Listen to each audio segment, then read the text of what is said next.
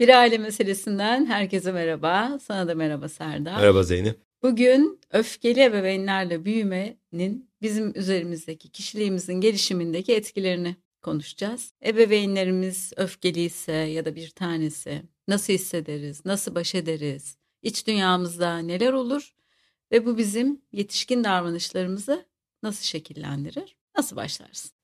Eğer öfkeyi konuşacaksak bizim konuşacağımız bağlamda öfkenin birkaç boyutu olur. Sesli düşünüyorum biraz yayından önce de düşündüm. Zaten eğer söz konusu ebeveyn çocuk ilişkisi ise o artık öfke olmaz. Çünkü güçlü bir yetişkinle zayıf bir çocuk varsa o cezalandırıcı bir ses olur. Ya da bununla baş etmek için çocuğun bulduğu öfkeli korungan bir tarafı olabilir. Çocuk da kendini öfkeyle hani ters aksi dedikleri çocuklar oluyor ya onunla koruyabilir. Böyle bir giriş yapabiliriz belki. Hani hmm. böyle normal bir yetişkin öfkesinden ziyade eğer ebeveyni konuşacaksak bunun cezalandırıcı tarafa dönüşmesini konuşabiliriz diye düşünüyorum yani. Hmm.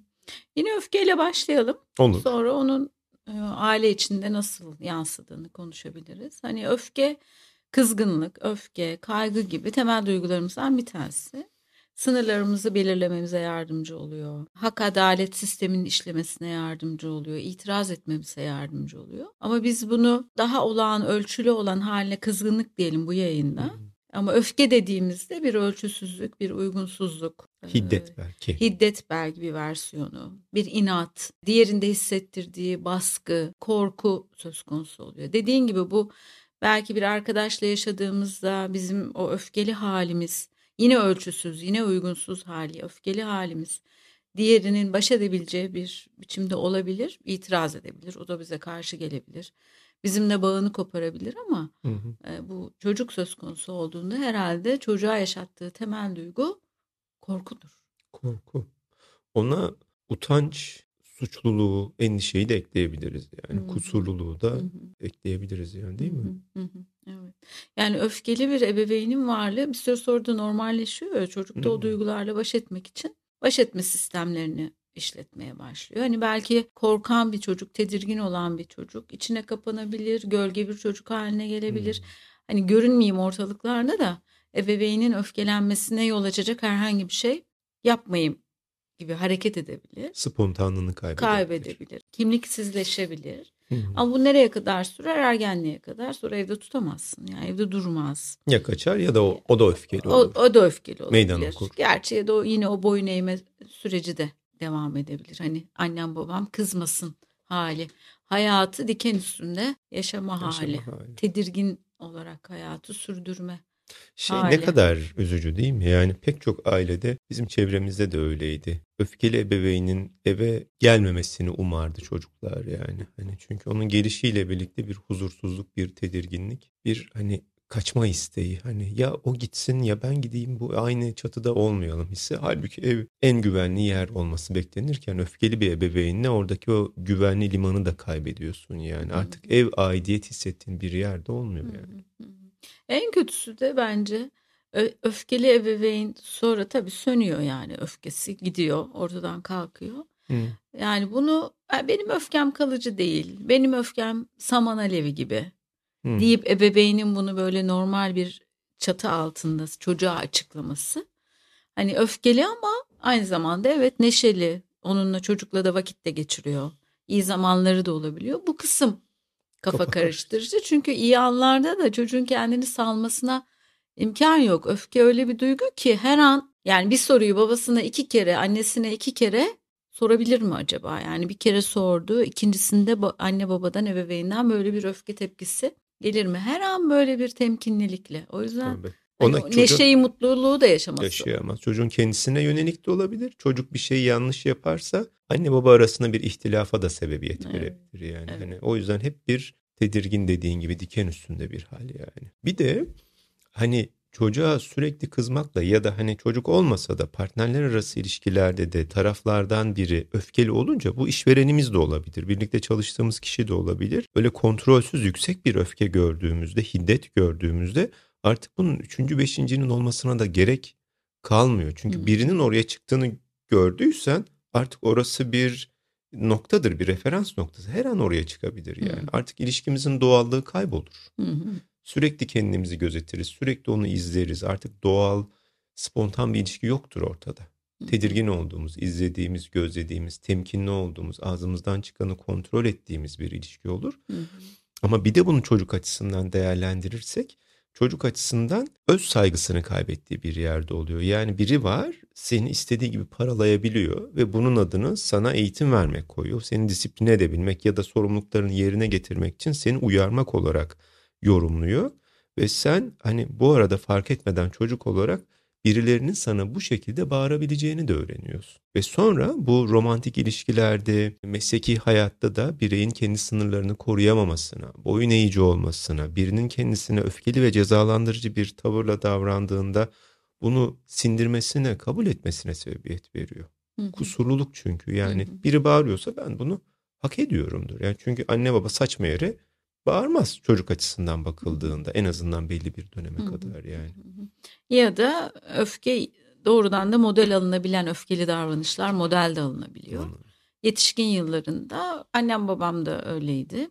Sanki böyle soya çekim gibi adlandırılıyor. Yani bu sanki genetik bir yatkınlıkmış gibi ama öyle değil yani. Evet model almayla, maruz kalmayla öğreniliyor ama hmm. ebeveynlerimiz öyle diye biz de öyle olmak durumunda değiliz. Bu yönetilebilir bir şey duygu olduğu için. Ama Zeynep Anadolu'da özellikle öfke yoluyla diğerlerine korku salan biri saygın da bulunuyor. Aman hani böyle sert şey abiler vardır ya böyle yani böyle oturduğu zaman bir ciddiyet oturur. Her an böyle çıkış yapabilir bir kaşıyla gözüyle. Yani bir babanın zaten çok sesini yükseltmesine de gerek yok. Çok matah bir şeymiş gibi de söylerler ya anne babalar. Sert, kızgın, öfkeli anne baba. Ben bir şey söylemem. Benim kaşımdan gözümden anlarlar dedikleri. Çünkü öyle delici bakar ki çocuğun yüreği hoplar yavrucak yani. Bu şey de bulunuyor. Hani etkileyici de bulunuyor. Bazen karizmatik de bulunuyor sanıyorum. Yani çünkü diğerleri çekiniyorlar bu o öfkelinin hoşuna gidiyor. Hani diğerleri hemen hizaya geçiyorlar, pozisyon alıyorlar, ellerini e, kavuşturuyorlar falan ama şeyi ayırt etmek lazım. Öfkenin yarattığı korku iklimiyle bir yetişkinin doğal haliyle yarattığı saygınlık arasındaki farkı çocuklarımıza öğretmek lazım yani. Sen korkunun yarattığı bir iklimden daha iyisini yapabilirsin. Yani bunu ilham veren biri haline gelerek, diğerlerine saygı duyarak, diğerlerine özen göstererek ama yine de sınırlarını koruyarak yapabilmeyi öğretebiliriz çocuklarımıza. Bunu onlara söyleyebiliriz yani. O yüzden hani o kendini tekrarlıyor çünkü bence etkilenen de bir tarafı var. Benim babam mesela sert bir adamdı. Mesleği gereği polisti. Bir de doğulu bir ailenin oğlu. Orada da doğuda da öfke biraz daha baskın bir kültür. Polislik de birleşiyor. Babamdaki öfke bende hayranlık uyandırırdı. Çünkü herkes babamdan korkardı yani. Ve ben de öyle öfkeli olmanın motive eden bir şey olduğunu, hani örnek alınması gereken bir şey olduğunu düşünüyorum. Bazen gerektiğini mesela. Bazen gerektiğini. Sonrasında da zaten bu cezalandırıcı taraf şeye dönüyor. E, hak edene de hmm. hak ettiğini vereceksin yani. Hani e, diyorlar ya men dakika dukka çalma kapımı çalarım kapımı. Yani bunu söylerken bile havaya giriyorum. Hmm. Yani şey görünüyor. Yürü be kral. Anladın? Ama yaş ilerledikçe bunun aslında ne kadar sakin göründüğünü, ne kadar aslında bayağı olduğunu, saygınlıktan uzak olduğunu, diğerlerine korku verdiğini, özellikle karşında bir çocuk varsa bunu yapmanın hani hiç adil olmadığını hı hı. insan yaşı ilerledikçe görüyor. Hı hı. Yani orada biri korkuyorsa zaten orada sağlıklı olan, iyi gelen bir şey yoktur. Hani o, o anda çocuk kaşlı gözle bir davranışı durduruyor belki ama Hedef o değil zaten yani. Doğru söylüyorsun. Hani hem kültürlerde hem belki biraz daha geçmiş nesillerde ama biz bu programı biraz o yüzden de yapıyoruz. Biraz geçmişte kalsın diye de evet. yapıyoruz. Bugüne bütün bunlar bugüne taşınmasın diye de yapıyoruz. Toplum da değişiyor, bakış açısı değişiyor, çocuk algısı değişiyor, çocuk yetiştirmeye ilişkin algılar değişiyor. Ama burada bizi dinleyen şu an yetişkinler öfkeli ebeveynlerle büyüdülerse muhakkak onların kendi kimliklerinde, kişiliklerinde etkileri olmuştur. Hani onları da görmek lazım ki bunu diğer nesle evet. taşımayalım. Bir de belki de şimdiki zorlandıkları şeylerin kökeni ebeveynlerden birinin ya da ikisinin böyle bir öfkeyi çok açık ve çok rahatça yaşaması olabilir. Hani Niye hala bir otorite beni korkutuyor? Niye hala ortama girdiğimde insanların yüzüne bakıyorum, asık suratlar beni tedirgin ediyor ya da konuyla ilgili olmasa bile neden bir ortamda ses yükseldiğinde ben tedirgin oluyorum. Yani çünkü bunlar hani o çocuk kalbi korkmuş olan geçmişte korkmuş çocuk kalbi e, hala kaç yaşına gelirsek gelelim eğer ona bakıp ilgilenmezsek ve onarmazsak bizimle olmaya devam ediyor. Yani her programda herhalde kaygılı ebeveynle büyümek daha zordur. Talepkar ebeveynle büyümek bugün de böyle hissediyorum yani. Değil Öfkeli ebeveynle büyümek herhalde en zorudur diye ama hepsi zor belli ki bir yani. Bir de Zeynep korku gibi bir duygu insanın yüreğine girerse kitabi olarak doğruları sonrasında öğreniyor olman o duyguyu oradan çıkarabilmene yetmiyor. Yani sana patlayarak bakmış bir çift göz, yükselen bir ses tonu, öfkeyle çalınan bir korna sende hemen o korkuyu hatırlatıyor. Hemen raftan geri geliyor ve bununla büyüyen bir çocuk da bunu da normalleştiriyor. Okula gittiğinde öğretmenin öfkesini normalleştiriyor. Ya hatta öyle ki sitedeki site görevlisinin öfkesi bile normal kabul edilebiliyor. Çünkü bir hata var ve onun böyle öfkelenmesi ya da böyle konuşması normal diyor yani. Hı hı. Evet. Şey şaşıyor, terazi şaşıyor. Şaşıyor, yani. evet. Yani burada o zaman ne diyeceğiz, neye bakacağız? Yetişkinsek yani şu an. Hı hı. Acaba biz o öfkeli ebeveynin varlığıyla nasıl baş ettik? Biraz ona bakacağız herhalde değil mi gözden geçireceğiz. Ya boyun eğmişizdir. Hı hı. Ya onu yüceltmişizdir. Böyle sesi düşünüyorum. Ya da kaçınmışızdır. Yani hı. onun olduğu yerlere girmekten kaçınmışızdır. Ya da kaybolmuşuzdur. Gölgeye dönmüşüzdür hı. yani. Hı hı. Ama nihayetinde bütün bunların hepsi şeye dönüyor. Bir yerde biz de patlayan ve öfkelenen çocuklara dönebiliyoruz yani yetişkin Hı-hı. olduğumuzda da. Hı-hı. Bir yerde patlıyor çünkü o öfkelenmeyi başka türlü nasıl yapabileceğini, buradan gelen haksızlığa, adaletsizliğe, hani yok sayılmaya nasıl tepki vereceğini bilemiyorsun ve bütün bunlar hani bir tarafa en sonunda sende böyle bir yerde patlayan ya da bir gün patlama hayalleri kuran, bir gün patlayacağı hayallerini kuran biri oluyorsun. Vardır ya böyle hani şunu da söyleyeyim, şöyle de diyeyim, bir kalsın öyle ne diyeceğini bilemesin. Sonra arkamı döneyim gideyim ki bu da bunu da araya sıkıştıralım. Böyle televizyonlarda falan da sürekli yüceltilen bir şey. Bütün kahramanlar öfkeli, bütün kahramanlar cezalandırıcı ve herkes onlara hayran ve herkes onlara saygı duyuyor. Biri çıksa dese ki oğlum kocaman adamsın lan 50 yaşına gelmişsin bu öfkeyi başka türlü yönetmenin yolunu bilmiyor musun diye mesela bunu karikatürize eden bir dizi çekilse valla çok izlenir diye düşünüyorum. Hmm. Evet ya biri de çıkıp bunun sakil olduğunu söyledi yani. Evet. Evet. Buna da sonra biz de yani tabii ki yani o izlediğimiz şeyler çok hayata bakışımızı şekillendiriyor. inanıyoruz da yani. Hmm. Sesin çıkmazsa ezilirsin. Evet. Hani nazik olursan kimse anlamaz. Hani hakkını koruman lazım. Evet. Öfkeymiş gibi sanki. Bu ve evet o maalesef dizilerle öfkeli sert modeller güçlüymüş gibi. Olması gerekenmiş gibi. Saygınmış gibi e, hmm. sunulmuş oluyor. O taraftan da çocuklar, e, yetişkinler aslında besleniyor evet. ama öfke bizim haklarımızı korumamızı sağlar evet. Belli bir ölçüde bunu ifade ederiz evet ama biz artık o öfkenin hiddetin duygu denizinde kaybolmuşsak artık zaten bizim onu yönettiğimizi söylemek Söyle, mümkün değil. değil, yani. değil o bizi girdabına almış götürmüştür. Dediğin gibi sen anlatırken de geldi aklıma. Bazen bu öfke çok açık bazen de pasif agresif dediğimiz pasif yollarla da içimizdeki öfke yansıyabiliyor. İğneler. Ebeveyn öfkesinden bahsediyorsun. Evet, ebeveynin hmm. öfkesi ya da bize de bulaşan. Yani ebeveynlerimizin biri çok açık yaşıyor olabilir öfkeyi, bağırma, hiddet, saldırganlık, şiddete yönelecek hmm. biçimde olabilir. Ama diğeri de böyle pasif bir agresif biçimde öfkeyi yansıtıyor da olabilir. Bu da tehlikeli. Çok. Alaycı bir konuşma, iğneleyici konuşma, göz süzen bakışlar. Bu da çıldırtır yani bir Tabii. çocuğu. O da öfkenin pasif ifadesi. Pasif ifadesi yani. tabii. Evet. Yani az önce söylediğin şeye ek olarak hani bize yansıması hani biz nasıl etkiler nasıl baş ettik bu öfkeyle dedin. Bir de bizde yarattığı tahribatı da bulmamız lazım. Yani ne oldu? Utangaç biri miyim? Kusurlu hisseden biri miyim? Tedirgin biri miyim? Yoksa ben de artık öfkelenen biri miyim? Bu öfke hani nasıl yaşandı? Ben neye maruz kaldım? Sonrasında benim bugünkü hayatımı nasıl etkiledi? Ve herhalde bölümün sonuna doğru da alternatif olarak ne koyabiliriz yerine? Peki sağlıklı öfke diye bir şey var mı?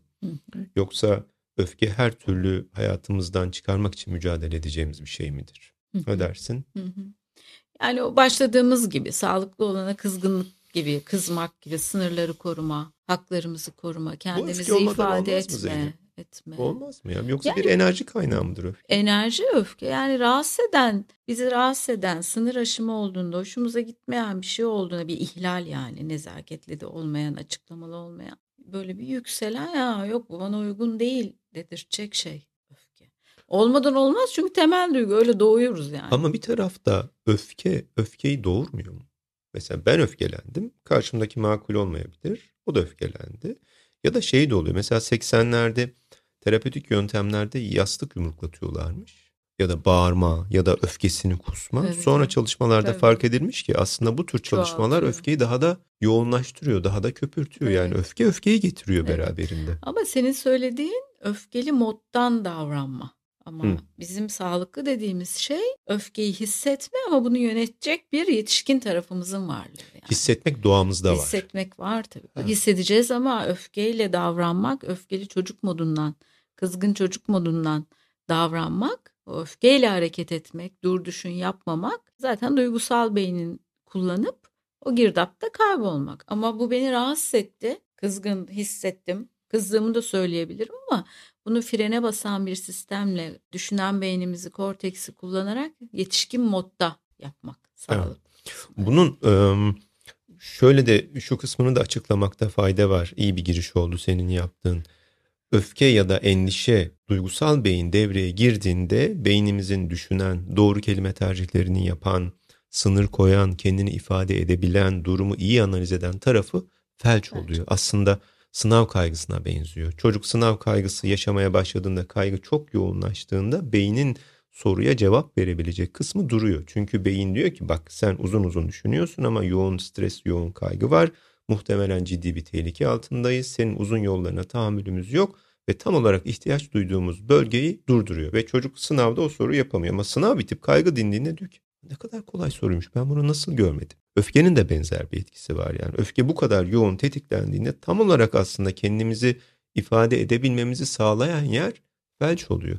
Atalar bunu zaten binlerce sene önceden görmüşler ve demişler ki öfke gelince akıl baştan gider. Sonra da şey oluyoruz aslında öfke bize enerji hani bize enerji veren bizi harekete geçiren şey diye düşünüyoruz. Ama sonra bakıyoruz ki aslında derdimizi anlatamamışız yani. Hatta istemediğimiz hallere dönüşmüş durum yani değil mi? Evet. Yani yokuş aşağı giderken gaza basmak Gaza. gibi oluyor.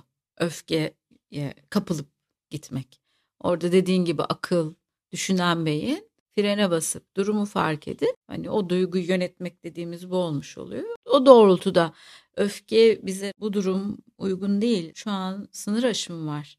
Bir diğeri senden bunu örneğin talep etmemeli diyor. Hı. Ama biz böylelikle bunu hissederek o sınırlarımızı korumuş oluyoruz. Senin öfkeyle nasıl bir ilişkin var Zeynep? Pasif bir ilişkim var. yani benim çok açık öfkem çok yok. Bu hani bilgelikle ilişkili bir şey mi yani? Umuyorum öyledir evet.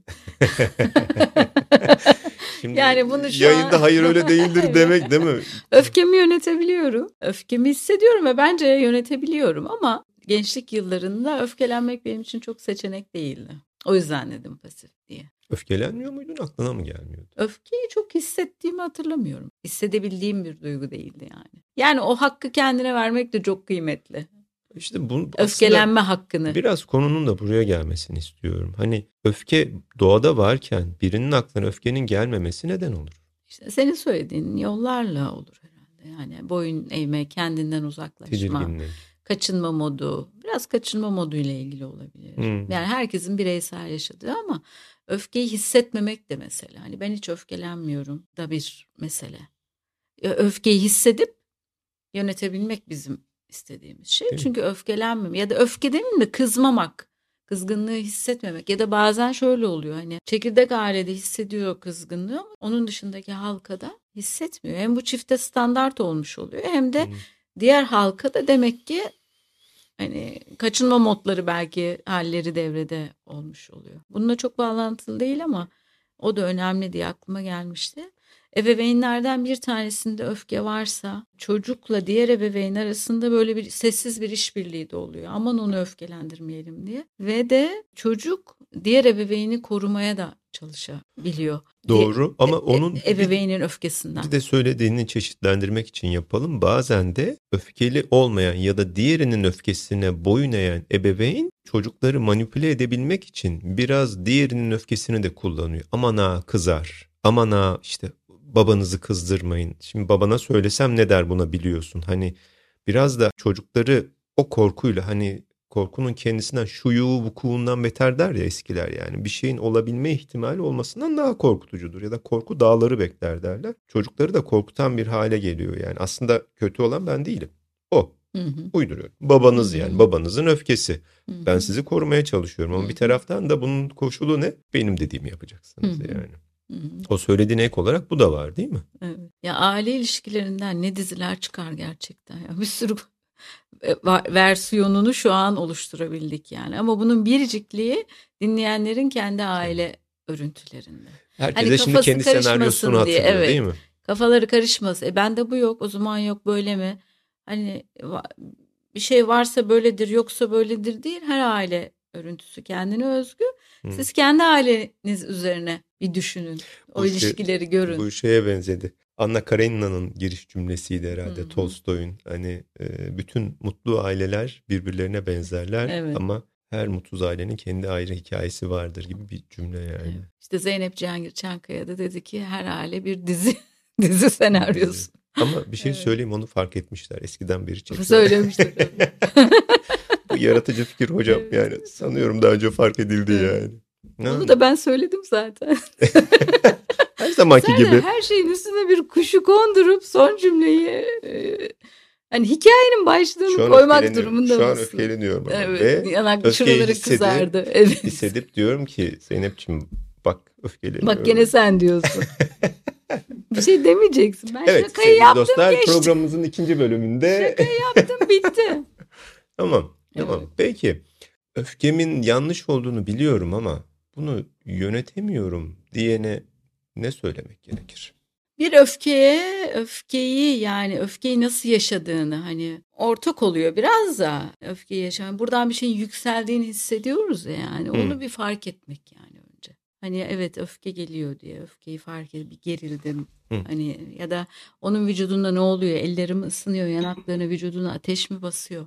Öfkenin özellikle bedensel yansımalarını fark etmek. Bedende öfkeyi yakalarsak dile gelmeden önce kontrol etmemiz biraz daha kolay olur. İkincisi onu öfkelendiren şeyleri, tetikleyicileri. Neler onu öfkelendiriyor onları fark etmesi. Dolayısıyla böyle bir durum beni öfkelendirebilir gibi bir farkındalık olabilir. Üçüncü söyleyeceğim de öfkelendiğini fark ettiği anda susmak. Yani çünkü öfke hiddetli ve saldırgan bir hale biz konuştukça dönüyor demin senin söylediğin gibi mayalanıyor. Yani çoğalıyor, çoğalıyor, çoğalıyor, konuştukça çoğalıyor. Orada susarak öncelikle bedensel olarak bir durmak, öfke bizi ayağa da kaldırıyor ya elimizi kolumuzu hmm. oynattırıyor. Çenemiz çalışmaya başlıyor, gözler büyüyor. Bedensel kontrolü sağlamak için önce oturmak, nefese odaklanmak olabilir ya da durmak yani hiçbir şey yapmadan durmak, ağzı kapatmak. Şu an gerginim diye içsel bir konuşma başlatmak, hava almak, dışarı çıkmak yani meseleden uzaklaşıp önce bedeni sakinleştirmek. Aslında beyni soğutmak olabilir. Evet. Alev gibi yanan yeri uzaklaştırmak. Evet. Hani... Yani oraya mesaj veriyorsun. Yok hmm. sıkıntı yok yani alarma geçecek, saldırıya geçmeni gerektirecek şu an bir durum yok diye. Hmm. Bu sinyali beden yoluyla beyne vermek lazım. Aslında bunu din çalışmalarında da hani anlatıyorlar. Mesela Budizm şeyi anlatıyor. Mindfulness diyor. Hani onu fark evet. etmek ve şefkat diyor. Şefkatin oraya girmesini sağlamak. Hazreti Muhammed'in de sözü var yani. Diyor ki ayaktaysan otur, oturuyorsan yat. Aslında fiziksel hareketlilikten de bahsediyor ki o bir zihinsel farklılık hali. Biz de burada bazen yapıyoruz ya danışanı ayağa kaldır hmm. bir bak dışarıdan nasıl görünüyor diye. Bir farklı boyuta geçmek. Hmm. Değil mi? Hmm. Orada ben bazen kendi öfkemi hissettiğimde çünkü benim öfkem çok şey geliyor böyle ani, keskin ve şiddetli geliyor yani. Bir anda bir es vermek ve dediğin gibi susmak. Benim bulabildiğim en şiddetli çözüm susmak. Mesela Dün kahvaltıda yaşadığımız şey kızımız antrenmandan geldi. Karnı açtı. Ben abur cubur yediğini düşündüm. Bir sporcu olarak kendi vücuduna daha önceden de iyi bakmadığını düşünüyordum. Biraz gergin bir şekilde söyledim. Sonra dedim ki endişelendim. Sonra da kızım sana dedi ki hani olayı uzatmayayım babama söyle endişe böyle bir duygu değil böyle yaşanmaz endişe dedi. Bir de çocukların öğretmenliğine de saygı duymak. Özür diledim kızımdan ve şey hiç unutmuyorum yani çocuğumu incitmemek üzerine bir tavır sergilemek. Doğru yanlış neyse bir kenara söyleyebilirsin bunu ama sonucunu sürekli zihninde tutmak. Çünkü öfke geldiğinde bir sonucu düşünen insanlar olmuyoruz artık. O anda ne olacaksa olsun yani. Evet. Öfke de her zaman da öfke olmuyor değil mi? Şimdi söylediğin örnekten altında yatan bir endişe oluyor yani. Kesin. Zaten öfke Ö- ikincil duygu deniyor. Evet. Ya altında hayal kırıklığı var ya endişe var. Ama hayal kırıklığı, endişe bir anda başka bir boyuta geliyor ve biz aslında temel duygumuzu da kaçırıyoruz evet. yani. Yani kızgın tarafımız devredeyken her zaman kırılgan, incinmiş tarafımız da devrede oluyor. Oluyor. Aslında. Yani o frene basma onu görmeyi de sağlar. Yani, öfke var ama bu öfke buzdağının görünen yüzü onun altında hangi duygular var diye bize biraz böyle düşünme, bir fark etme fırsatı. Birincil duyguyu görmek aslında ikinciyle baş etmeyi kolaylaştırıyor. Evet. Bir de şey de unutmamak lazım Zeynep. Öfke bir teraziye dönüyor ama o öfkeye, o teraziye şefkat ve merhamet eşlik etmezse öfkenin terazisi her zaman yanlış tartıyor. Bunu hak savunuculuğu, haksızlığa itiraz, hakkımızı savunma gibi ya da hak edene, yanlış yapana bunun bedelini ödetme gibi düşünüyoruz ama Yetişkinlikte şeyi görüyorsun. Eğer şefkat yoksa, eğer diğerine karşı adalet yoksa, merhamet yoksa o artık sağlıklı bir duygudan bir cezalandırıcı olmaya, bir infazcı olmaya dönüyor. Merkezde sen oluyorsun, yukarıdan ve patronsu ve bencil bir duruş oluyor, adil eşit bir duruş olmuyor. Çocuklarımıza bunu da öğretmemiz gerekiyor. Yani öfke olabilir, bunu hissedebilirsin ama şefkatli ve merhametli olmak da zorundasın. Bu boyun eğmek anlamına gelmez. Sınırlarının ihlal edilmesine izin vermek anlamına gelmez. Ama bunu yapabilmenin çok daha esnek ve olgun yolları vardır. Bunu da çocuklarımıza öğretmemiz gerekiyor. Evet, evet. Yani öfke, kızgınlık bizim kendimizle ilgili olduğunda, ihtiyaçlar karşılanmadığında, sınırlar gözetilecekken tamam mı da diğerinin yaptığı her davranışa, duruma hani bizimle de çok bağlantılı olmadan öfkeli yapı her şeye herkese de konuşabiliyor mu? Hı. Ona da hakkımız da yok yani biraz sınırları da bilmek lazım yani çocuğumuz bile olsa yani onun herhangi bir davranışına söz söyleme hakkını ya görmek biraz böyle kibirli ve yukarıdan, yukarıdan. bir patron evet patronsu evet. bir biraz da bakış. saygı da içermiyor aslında Tabii. yani. Hem kendi sınırlarına saygı bekliyorsun hem diğerine haddimiz değil yani diğerlerinin davranışlarına yönelik kadar yüksek, yargılayıcı Ceza. ve cezalandırıcı Çünkü bir tutum. O cezalandırıcı tarafı güçlü olanların, öfkeli tarafı güçlü olanların yüksek standartlara düşkün bir tarafları da var. Standardı buraya koyuyor ve bu standarda uymayan herkese executioner style yani hani infazcı herkese hak ettiğini verme hakkını da görüyor kendinde yani. Bir taraftan da kendimizle ilgili kısmını da söyleyecektim. Ya evet diğerlerine karşı böyle bir şey yok ama bazen de yine Budistlerin söylediği bir şey var. Öfke diyor diğerlerinin hatası yüzünden kendini cezalandırmak. Gerçekten de öyle. Çünkü öfkeli bir vücut halinden sonra vücudumuzun normale dönmesi ortalama 7 saat sürüyormuş Zeynep yani. Kendine verdiğin cezaya bak ve öfkeyi yoğun olarak yaşayanların kardiyovasküler evet. problemler yaşama ihtimali %50'den çok daha fazlaymış. Fazla. Öfke bizi hasta ediyor yani. Evet. Son olarak da herhalde bu söylenebilir değil evet, mi? Evet. Bitirelim mi? Evet sonuna geldik. Nasıl bitirelim ne dersin? Sen mi kapatırsın? Sen başladın sen kapat hadi. Tamam. Yani kızgınlığı temel duygulardan biri olarak kabul ediyoruz ve bu e, hissetme konusunda kendinize izin de verin, fırsat da verin ama bilin ki bir yetişkin sağlıklı tarafınız var. Bunu yönetebilir. Öfke sizi girdabına almaya başladığında zaten Serdar'ın en son söylediği gibi zararı hem diğerlerine hem de bizim kendimize olmuş oluyor. Öfkeli ebeveynlerde de büyüdüyseniz size öfkeli ebeveynlerle büyümekten çocukluğunuzdan kalan şey korku, kaygı, tedirginlik, kusurluluk, boyun eğme ya da öfkenin birebir kendisi olmuş olabilir. Ama dediğimiz gibi hep bu duygusal mirasları ömrümüz boyunca taşımak zorunda değiliz. Reddi miras e, yapabiliriz. Yeni bir dönem başlatabiliriz. Bunun için de öfkeyi biraz tanımamız lazım. Biz nasıl tetikleniyoruz onu görmemiz lazım. öfkeyi yönetmek de bir beceri. Bu öğrenilebilir diyebilirim. Hmm.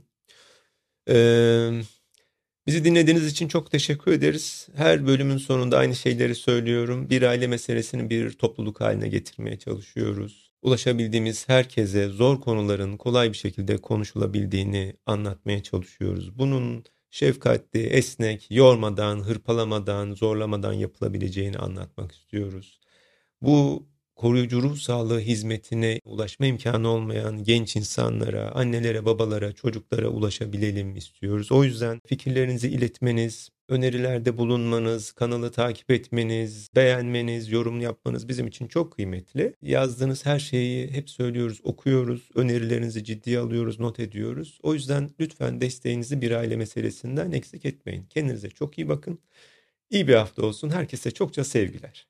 Çokça sevgiler. Hoşçakalın.